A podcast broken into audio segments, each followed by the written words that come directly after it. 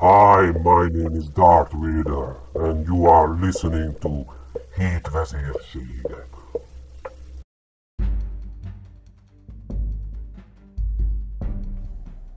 Könyvajánló. Pürgerók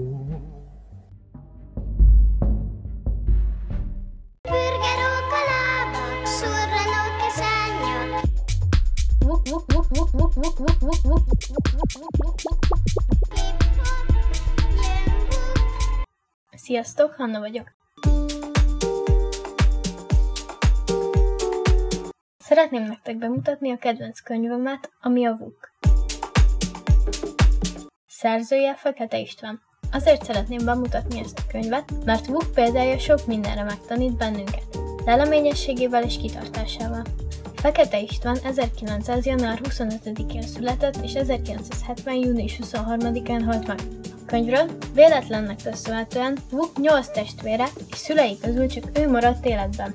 Mikor egyedül maradt nagybátyja, Karak veszi pártfogásában. Tőle tudja meg, hogy a sima bőrű végzett a családjával. Ez az esemény határozza meg további életét. Jó tanítómesterre akad Karakban, akitől a rókák életét megtanulhatja. Ahogy nő, egyre erősödik a vágy benne, hogy a sima bőrű orra alá borsot törjön. Ügyességével kiátsza a kutyák éberségét, bátorságával megmenti a fogságban tartott.